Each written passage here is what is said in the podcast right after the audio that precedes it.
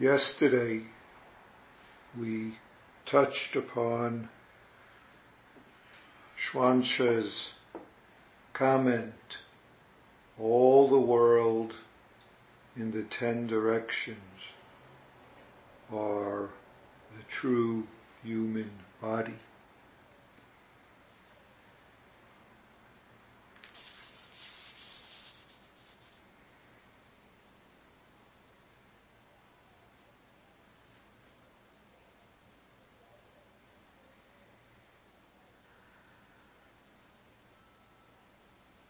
This connects with what Joko said last night, or I should say I said from Joko.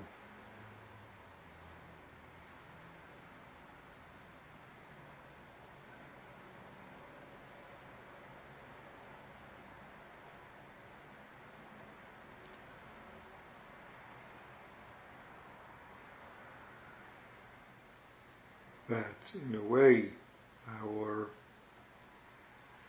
practice grows out of our refusing to encounter our life, in refusing to encounter any kind of unpleasantness, but rather what she calls worshipping false gods of comfort and pleasantness or no discomfort and no unpleasantness.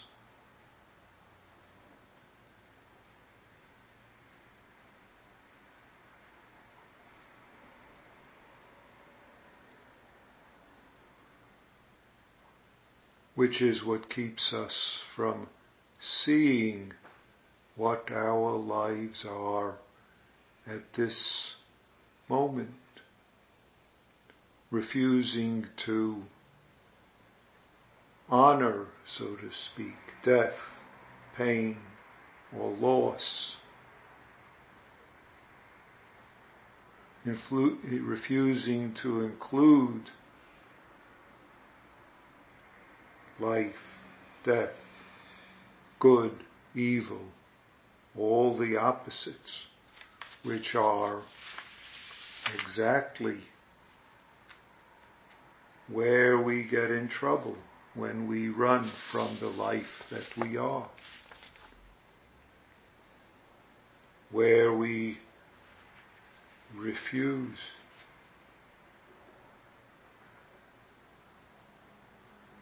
security, and pleasure become what we hold on to rather than this present moment as it is. And that's exactly what this all-encompassing practice, all-encompassing study that Dogen was talking about.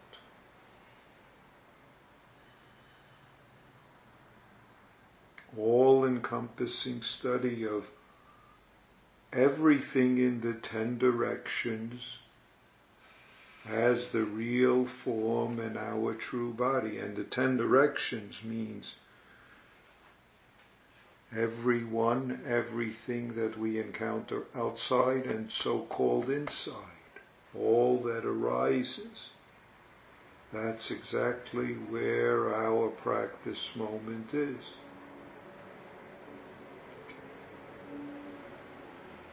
Seeing ourself in everyone we meet, meeting ourself in everyone we meet. And of course, if we can't see others as who we are, we can't see ourselves as who we are. We can't be ourselves as who we are. We can't be this awareness moment right now because of the thoughts that we hold and refuse to see as thoughts.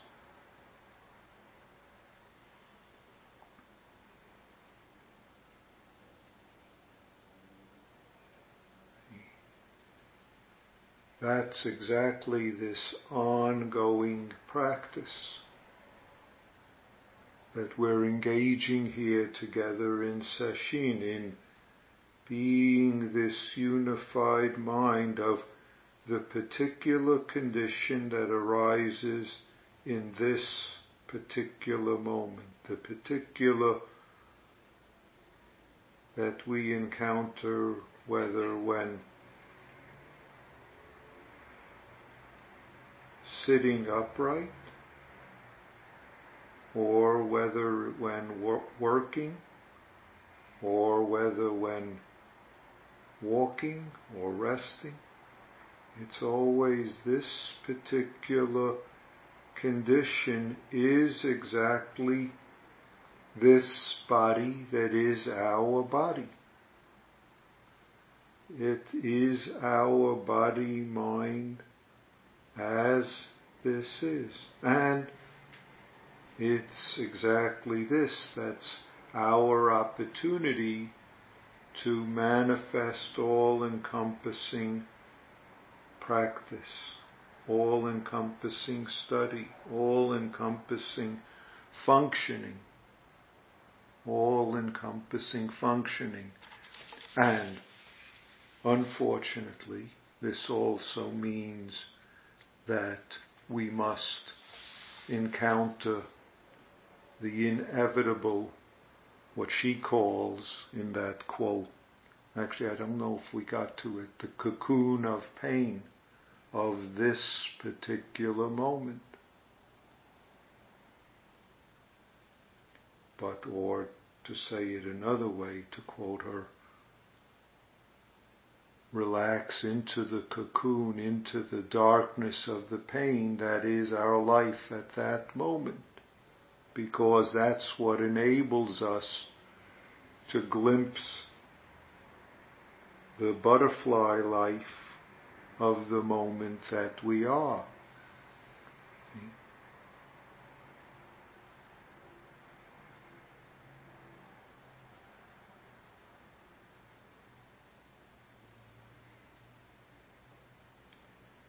And that's specifically our opportunity when that arises, whether in sesshin, whether in our daily life. That's why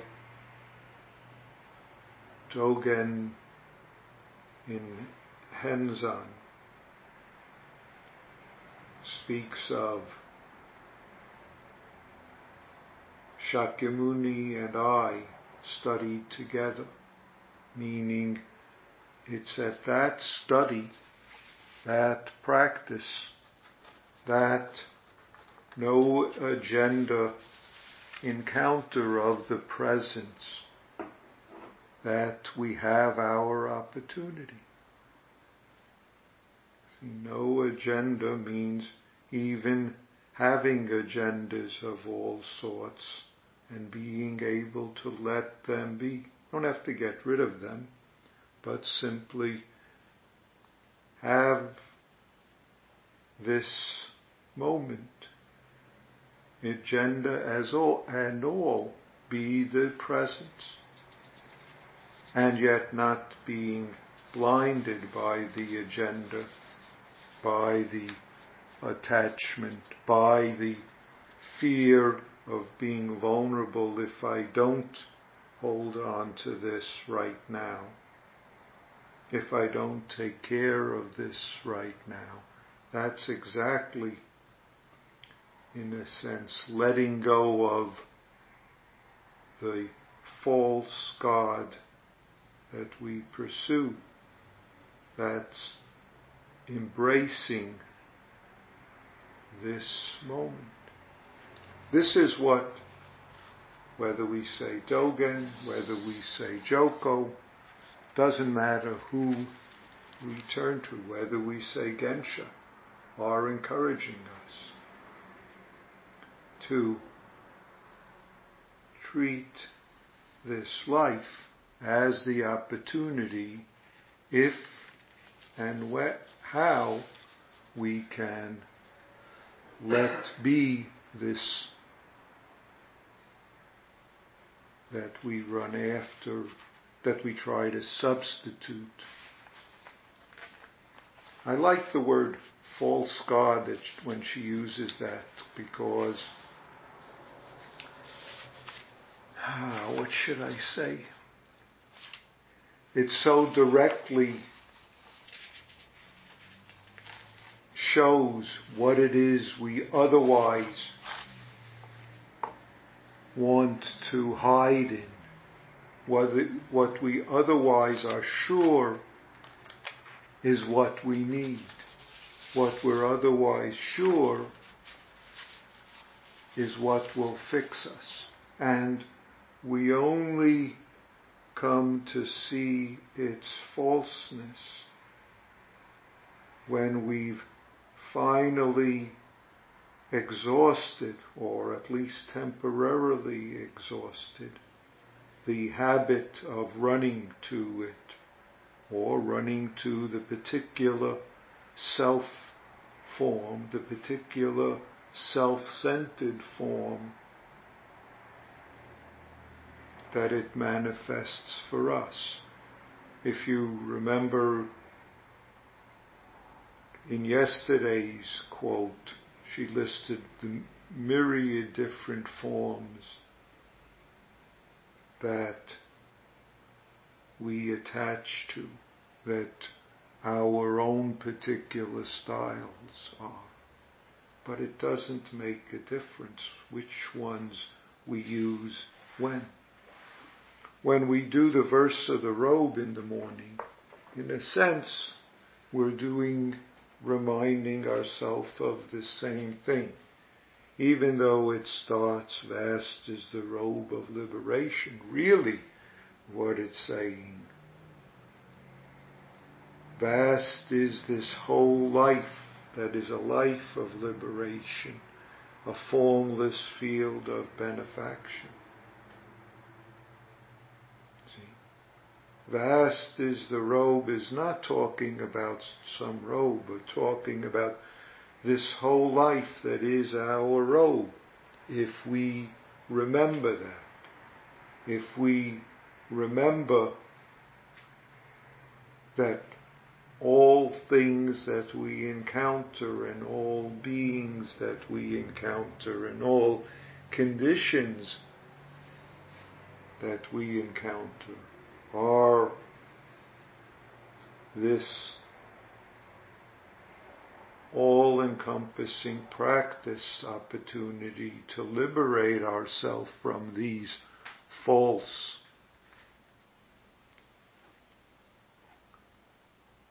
agendas that we run after in order to be present right here, right here, right here, to embrace right here what's always in front of us. See, just like she uses that quote of La Thou shalt not have false gods. There's another way to say that is Shavisi Hashem Lenegdi Somin. The true God or the true reality is always right in front of us. Always right in front of us is the entire universe. That's our opportunity because that is what we're wearing and being to harmonize and liberate our life and the life of everyone we encounter. And yet, we must do what's hard to do, which is we must be willing to experience the particular as it is, which means the particular, as Joko says, unpleasantness and discomfort, as it is. It's the particular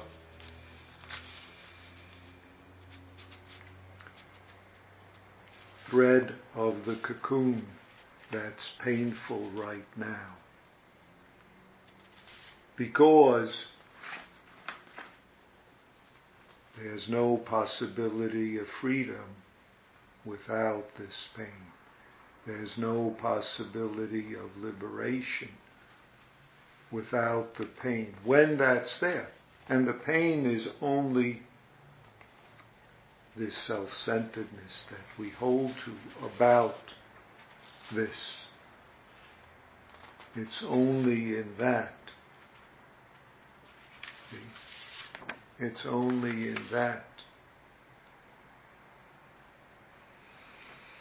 where we unwrap the single strand that's holding us. Unwrap the single strand of the moment and the single strand, how it comes, how it appears.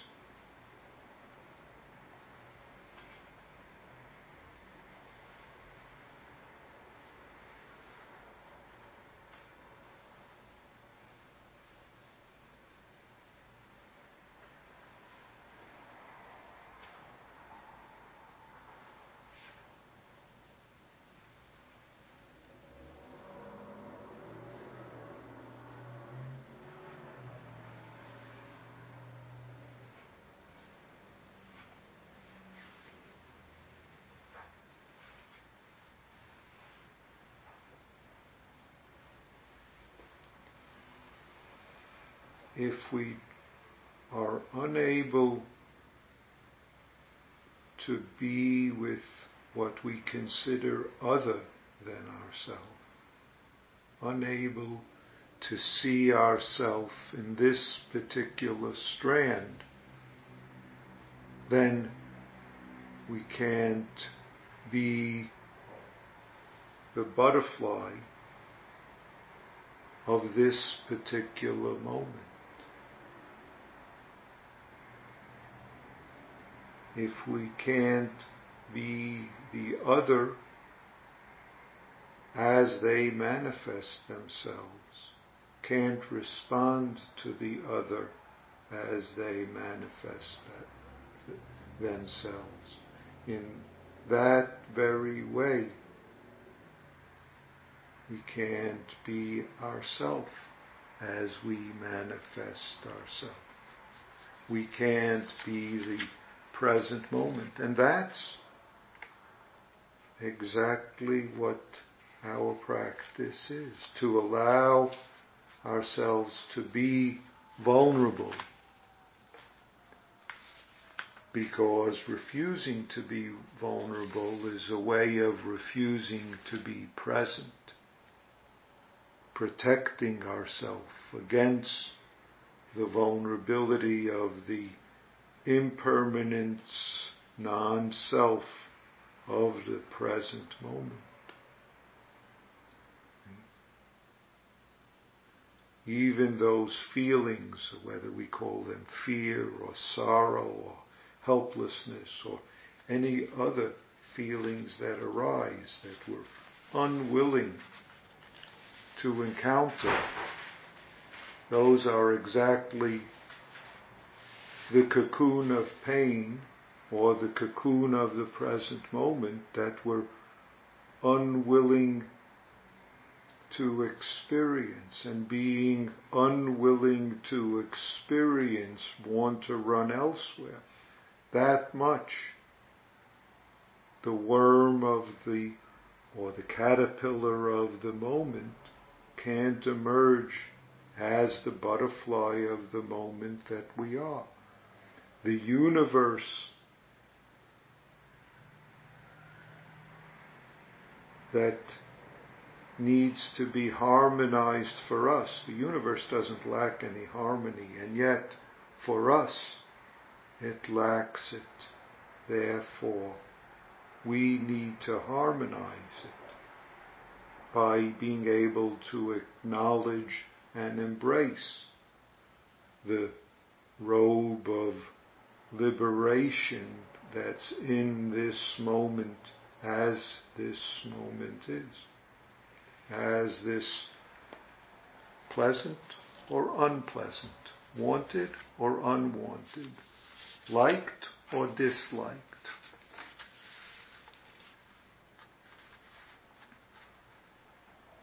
That's the way we do all inclusive practice.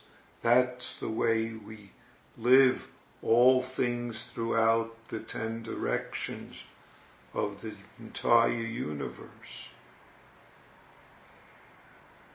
as our real life, as our real body, as our real function. That's the way we can take care of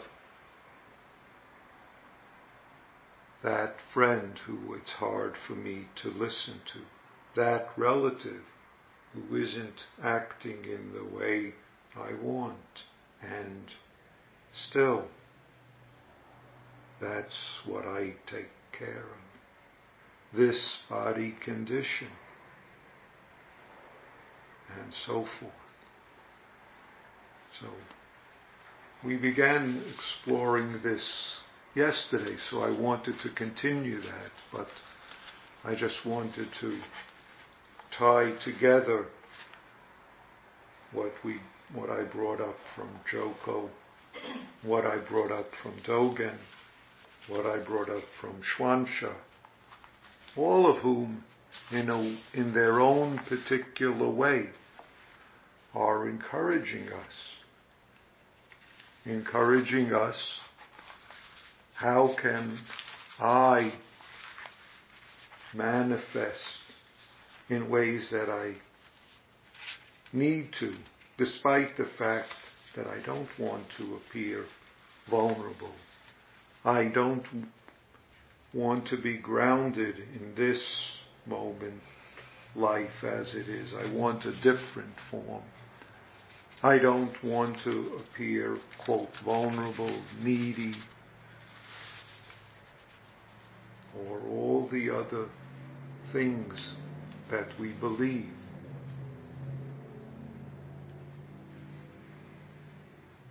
Okay. I will stop now. And maybe we can continue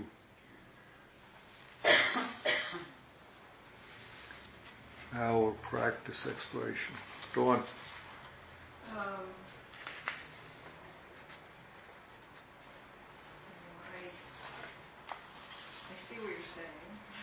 Mm-hmm. Um, one thing, I mean, this is in a way, I don't know why I'm asking this question because I, I feel like I probably know the answer, but um, is there any place in Buddhism for hope? Um, that's what came into my head. And, you know, in this society, you know, which is mostly Judeo-Christian, you know, there's a lot of talk about hope. You know, hope this, you know, and hope they find a cure for this illness and hope, you know, your friend gets better and hope, hope, hope and Sure. Okay, so but isn't that sort of just a, a mental fantasy, hope? I mean, well, it's, it's, just like wishing something that you have no control over. Um, and you know, I think if you went to somebody and said, "I don't believe in hope," they would probably think you were out to lunch. And to me, it just seems like Buddhism is not based at all on hope. It's based on reality and, and kind of absorbing or not being separate from what's going on. And hope is sort of a fantasy into the future that, you know, yet if I said this to most people, they'd think I was a really hard person. Uh-huh. Yet you're presenting this as the way. I'm saying that hope is not hope for something else, but hope is exactly the way it is. If we look at how we articulate Buddha's awakening, it's all beings are the wisdom and perfection of the Tathagata. All beings attain the way with the Buddha. That's more than hope. That's a statement. That's the way it always is. It's only because of attachment delusion, only because we misperceive in self-centeredness, if we say it that way, that we miss what we always fundamentally are, this no, nothing lacking life right now. Or you could say it in other ways.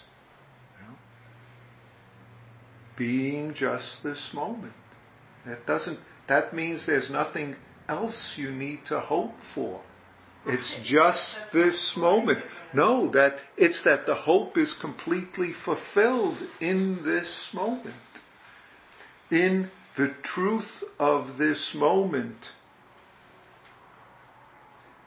If you want, there's a nice, someone, uh, Kobun Chino retranslated for himself or restated you know, at the end of the Heart Sutra, sutra it says, Gate, Gate, Para, Gate, Parasam, Gate, Bodhisvaha, which is uh, gone, gone, gone beyond furthest shore, um, Bodhisvaha. He translated as fallen away or cast away, cast away, fallen away, fallen away, all hope fallen away. It's all right here. The Bodhi attainment. All right here. All problems, searches, yearning, needing, all of that you can let go of. It's all taken care of right here. When we say vast is the robe, we're saying this whole thing is already harmonized and I just need to be the harmony that this life is. Or the liberation that this life is. Wearing the universal teaching or the Tathagata's teaching, whichever way you want to translate it. Wearing what we always are. Being this whole life as it is right now. Not as we misperceive it. See, that's why Joko uses the phrase false God. Because God is always right here in front of us. It's only when you get caught up in the false, in other words, refusing this or that condition, that we end up getting in trouble. Well, I had a Christian friend once, but it was, was talking a lot about sin. So I asked him, how do you define sin? And he said separation from God. Okay. Is his that was his definition. And I thought, well, then how do you define God? You know, because okay, yes. here are these these words. But if you define it like you just said, life is quote God, a separation would be feel like sin or could be considered sin. I guess my question about hope is I'm never someone who felt like, oh, I hope this happens. I mean, it comes into your head, but I always uh-huh. thought it was sort of a fantasy, fantasy kind of thing. I didn't, I don't really put a lot of money on hope. I wouldn't bet on it, you know. Um, because I see it as something that humans do to try to make life not quite so scary.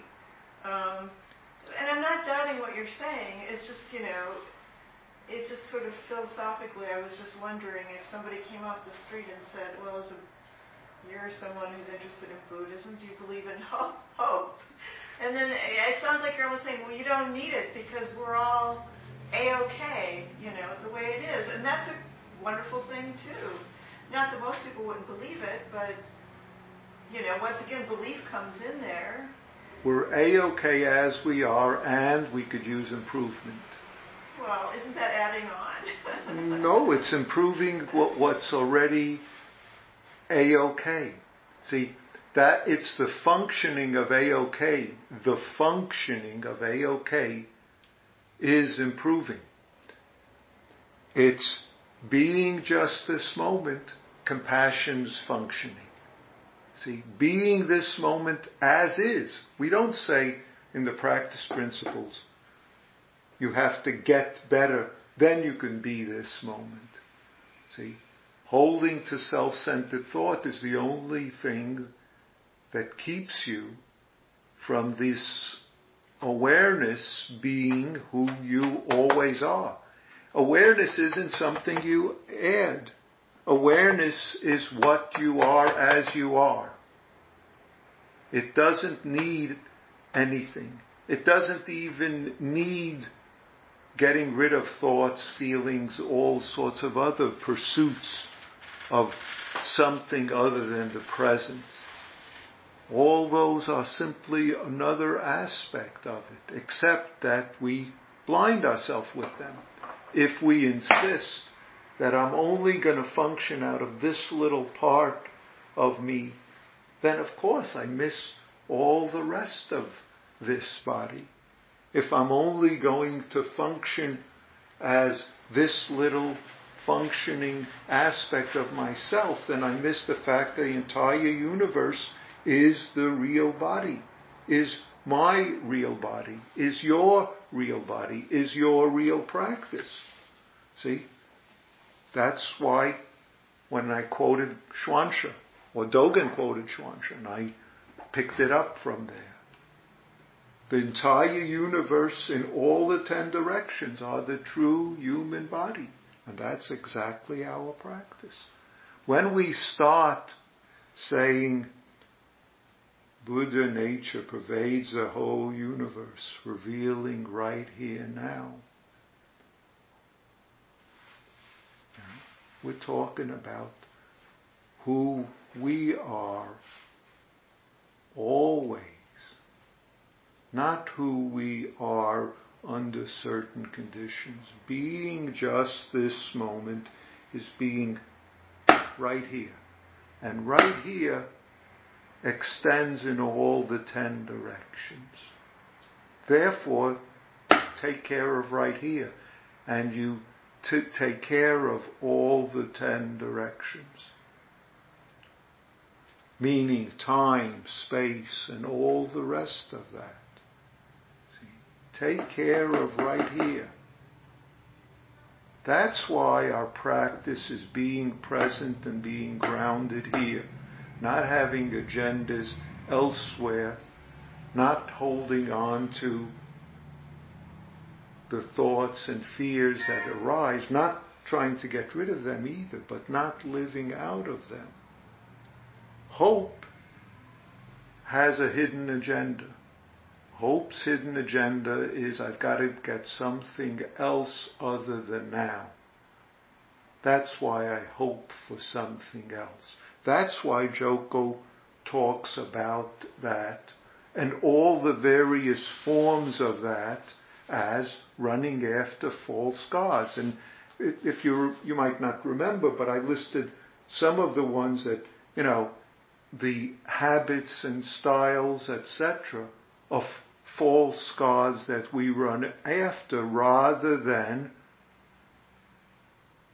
feeling now, including now when now is unpleasant, including now when now is painful, including now when now is lost, including now when now is death. Experiencing that because that's now. That's the form of the real universe now. It's only when we believe from a self-centered point of view that those things become unacceptable, become problematic, become exactly what we don't want. See? That's why whether it's Dogen or any of the other masters or the Buddha himself who says, or is articulated as saying, we don't have to worry whether it's historically true or not. Because people hold on to delusion and attachment, therefore I must teach them. Because, as he says in the fire sermon, because we're enchanted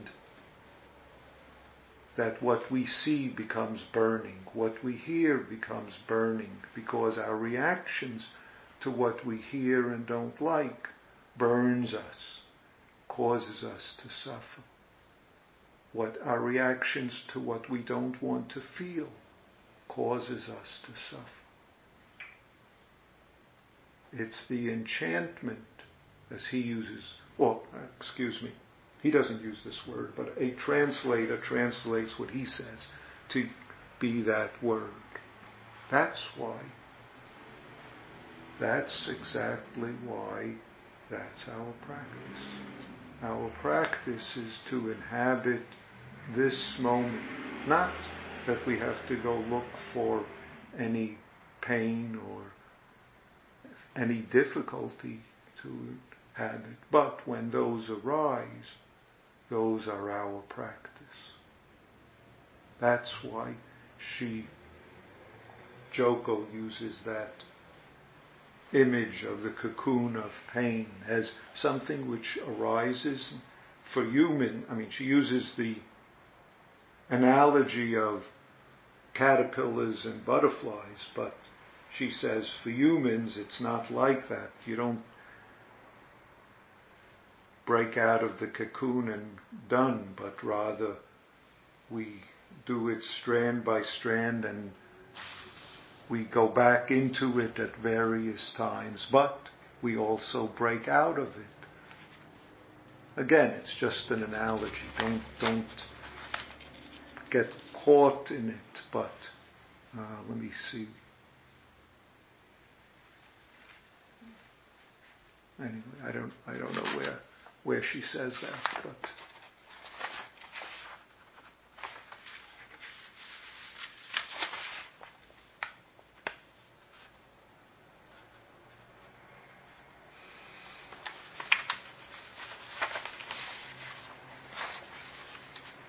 Yeah. The truth of is life inside the cocoon is frustrating and heartbreaking and it's never totally behind us. I don't mean that from morning to night we feel I'm wrapped in pain. I mean that we're waking up constantly to what we're about, what we're really doing in our life, in our lives. And the fact is, that's painful. But there's no possibility of freedom without this pain.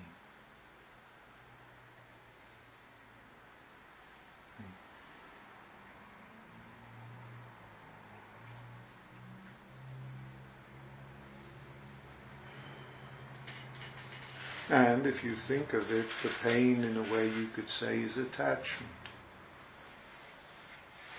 The pain is caughtness. If you think of it, that's exactly the same sort of image.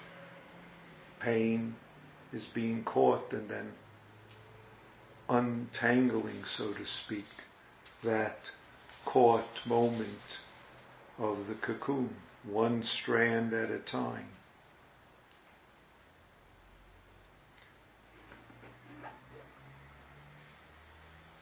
or she puts it, we may be willing to have only one little strand wrapped around us and then we'll break away. And again we'll wrap it around us, again break away. And then maybe tolerate two or three strands.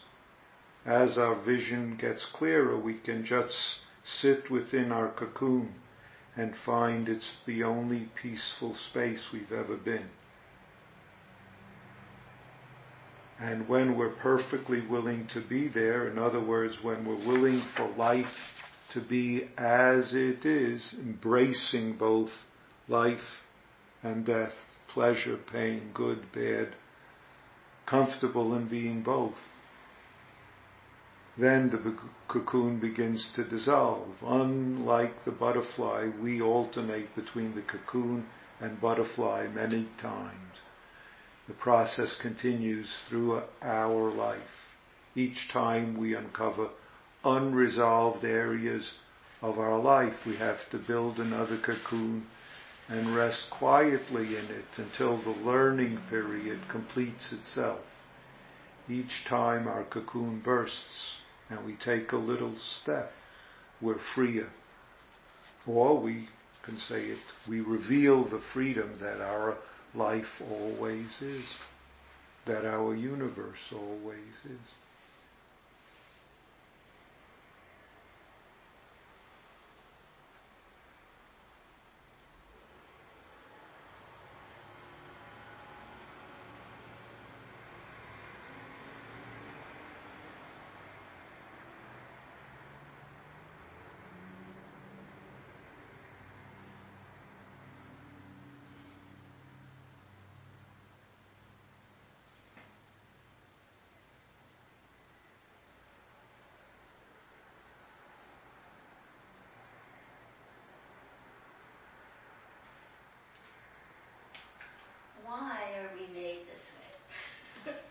answer me that. I don't know.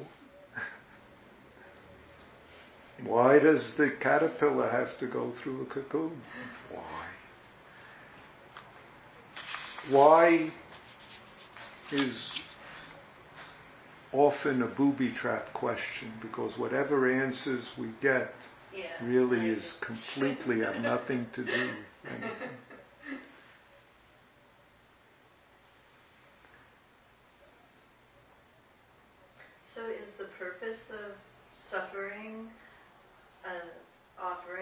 Opportunities to awaken? Is that? I don't say that there's a purpose to suffering in that sense. In a way, it's the other way around. Suffering arises because we misconstrue who and what we are and what our life is. So, in a sense, the suffering is the consequence of misconstruction. How this is, that's when we, when we say Gatha of Atonement, we say beginningless greed, anger, and ignorance born of body, mouth, and thought. In a sense, it's a product of DNA, human evolution, animal evolution, who knows? It's all sorts of forces of cause and effect. We don't have to add a word purpose. It's, it's what's the result. It's if I let go of this, it falls. It's not, there isn't a purpose to this falling. There isn't a purpose to the sound. It's just the result. But if we can see what, what's so and how when we miss what's so or misconstrue what's so, we get suffering, we get harming, or call it stress, call it unsatisfactoriness. And we can see that there's a way to reduce and eliminate that because it's never been the truth of who we are. Then there's the opportunity. That's the point. If you want to use the traditional formulation, it's something like Buddha's teaching is about the nature, the cause of suffering, and an end to suffering. So suffering is basically the end result to mismanagement of thinking? Mismanagement of functioning, mismanagement of thinking, mismanagement of feeling, misma- mm-hmm. It's in, inevitably there's aging, sickness, old age, pain, death. But what we add on about it is what makes it all the more difficult for us. All the more difficult. It doesn't mean it's not, pain is not pleasant. Pain is difficult. Someone dying that we love is difficult. Someone that we care about not doing well, being sick, being in pain is painful to us. And yet we can make it worse. And we could make it worse for others. And we don't have to search for people doing that because we see it all over. What, what does Joko say? Um, in worshipping the God of comfort and pleasantness, people literally kill themselves. Drugs, alcohol, high speed, recklessness, anger, greed. Nations worship this God as on a much larger, more destructive scale. See, until we honestly see that this is what our lives are about, we are unable to discover who we really are, unable to take care of it. Um, I just was thinking of this book uh, about the Dalai Lama and Bishop Tutu, both of whom have had a lot of problems, mm-hmm. major problems losing your country in both ways, and they are so cheerful mm-hmm. so joyous. Mm-hmm. So, um, I guess what they practice is what? Fruitful. Yeah. Joy is fruitful. Joy, joy is another name for Dharma. Joy is another name. I mean, if you think of it, in, when we say um, Enmei Jukku Kannon Gyo, the ten clause Kannon Sutra, we describe our life, which is the life of the Buddha, as, among other characteristics, joy. Jo Raku Ga Jo. Joyousness. That's good to know because when you were reading from Joko's book last night, I thought, oh, this is a real downer. But then I remember, I don't know if I read it or someone told me that they asked Joko about this practice, like what is, uh, how does this change you, or what is this all about, or what is it like when you you do this practice? And her answer was, the joy is unimaginable. Yeah. That's what she said. Good. And I thought, thank you. I don't know who just mentioned that. It was uh, Yusu the you know the Dalai Lama that maybe we don't emphasize that quite enough sometimes yeah. because we're kind of caught up in where we're caught up, so we don't see that there might be.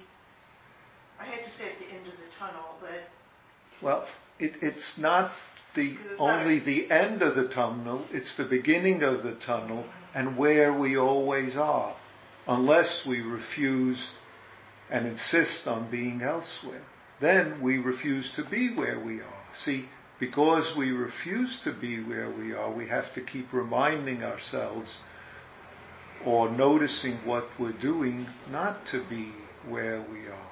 That's why, you know, we start vast as the robe of liberation. That's just the way we are. Or being just this moment, compassion's way. Or whichever other phrase we say it. But saying the phrase isn't enough because the habit that tells us otherwise is our own. It's often held dearly by us, insisted upon by us, and therefore gives us the results. And she goes through, and others go through when we insist on that, of course, then we, you know, caught in self-centered dream. So if we insist on what our self-centered holding thoughts, then the, the consequence of that is, you know, if I keep on clenching this fist around self-centeredness and then complain why the fist hurts so much, well, someone will say, well, you know, maybe if you unclench it, it won't hurt. No, no, I have to clench it. I have to clench it. I have to clench. It. Well, maybe someone will put it in warm water for a little, so I unclench it. Then I go again, and then. So all sorts of what should I say, skillful devices are encouraged so that we can be present rather than be caught up in our agendas, be grounded here where we are instead of tomorrow and yesterday. Be acknowledge and be at one rather than holding on to harmful things that have been done to us or done by us or the other ways. So yeah.